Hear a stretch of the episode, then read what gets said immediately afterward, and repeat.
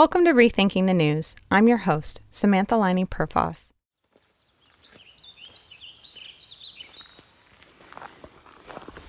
We're walking on this uh, natural forest. It's beautiful, lonely. This is Alfredo Sosa, the Monitor's director of photography. Here, he's with our reporter, Noah Davis, and they're hiking up Patrol Mountain in Montana's Bob Marshall Wilderness to meet wildfire lookout Samsara Duffy. For more than 25 years, she spent summers in a mountaintop cabin with 360 degree views. Alone on fire watch, she's developed a complex view of environmental responsibility as the West continues to battle the effects of climate change. For Alfredo, it was an assignment unlike any other. Here, he talks about this experience and his secrets to taking a great photo. When you and the reporter arrived to start hiking up the mountain, what happened? I heard there was some emergencies that you guys had to navigate. The night before there was a big storm. We encountered a mudslide that completely blocked the road. So after a few seconds of panic, we both agreed that you know we had reached a point of no return and we had to keep going no matter what. We left the cars on the side of the road. We're walking, hoping for the best. The problem is that we were still, I would guess, at least 10 to 15 miles from the trailhead. And luckily, we came across some people who were camping on the other side of the mudslide. They were kind enough to give us a ride, and 20 minutes later, we are dropped off at the trailhead, ready to go. I feel like this assignment specifically was very physically strenuous. Have you had to do that a lot throughout your photography career? Well, to be honest, photography is a very physical activity. We know how difficult it is to get a good photo, so we shoot a lot more than a regular person. We're like up, down, around the subject, climbing things. Uh, it's like a contact sport almost. And the equipment is heavy.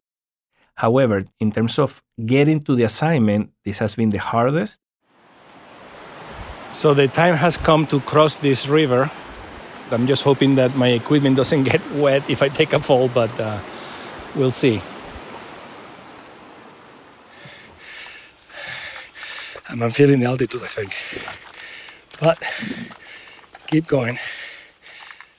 So, being up in the mountains with Samsara, what was it like photographing her? I was actually concerned because I'm thinking, I'm going to go and meet a person who chooses willingly to spend weeks and weeks at a time every year by herself on top of a mountain. So I'm thinking this person obviously doesn't enjoy casual conversation with strangers, to put it mildly, right? I was thinking, okay, I'm going to show up there. I'm going to have a camera. Photography is very intrusive also. Like I said, we take a lot of photos. And the space where she is I'm going to be generous and say 15 feet by 15 feet. And there's stuff in there. There's a bed, a desk, a stove. So there's zero room for move around. This is a bad combination. So I was really worried. But to prove me wrong, I, we just arrived to the mountain and she comes out. She has lemonade for us. Hello. We made it. She has a border collie that keeps her company. What's her name? May. Hi, May. So she herself broke the ice immediately, which was a great gift to me because normally as a photographer, I am the one who has to break the ice. I always tell people that the first photos that I take never work. And it's when you create this connection to the person and both of you, photographer and subject, implicitly agree to have this dance that things work. Uh, with her, I was so surprised. She was just ready for it. What do you mean it's like a dance? It's like a dance with somebody who you never danced with before.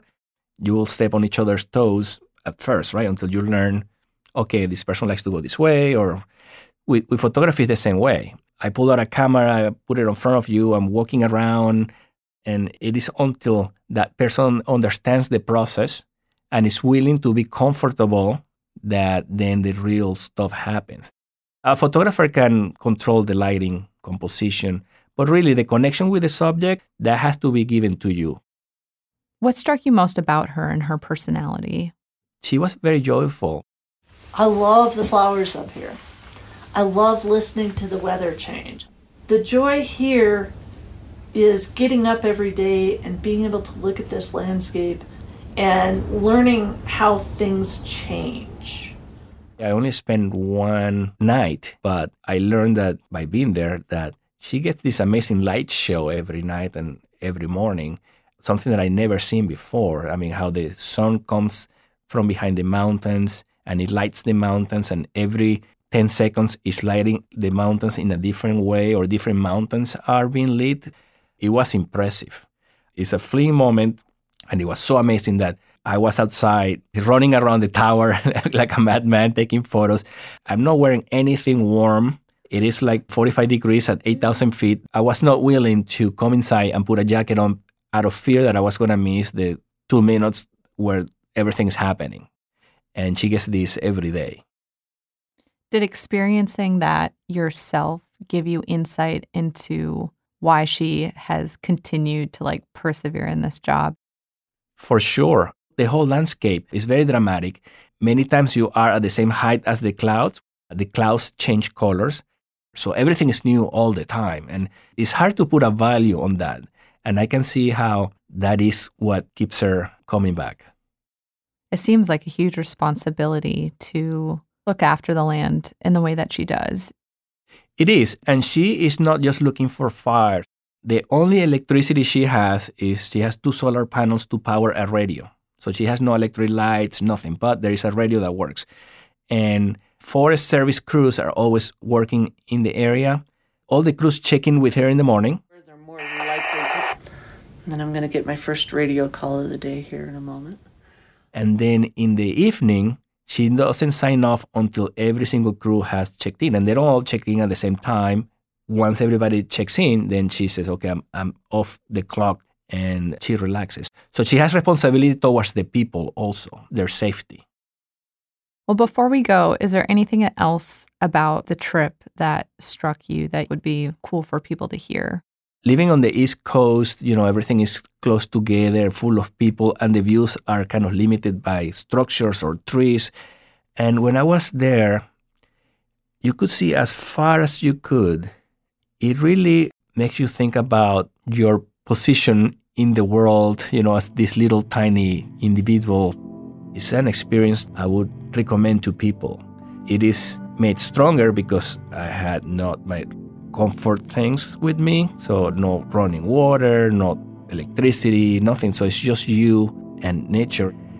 It makes you realize, or it humbles you. It humbles you in a really nice way. Well, thank you so much, Alfredo. I'm glad it was such an amazing trip. I'm glad I could do it. Thanks for listening. To find links to the story featuring Samsara Duffy and photos by Alfredo, visit csmonitor.com slash rethinking the news. This story was hosted by me, Samantha Laine Perfas, and co-produced with Jingnan Peng, edited by Clay Collins. Our sound engineers were Jeff Turton and Noel Flatt. Copyright by the Christian Science Monitor, 2022.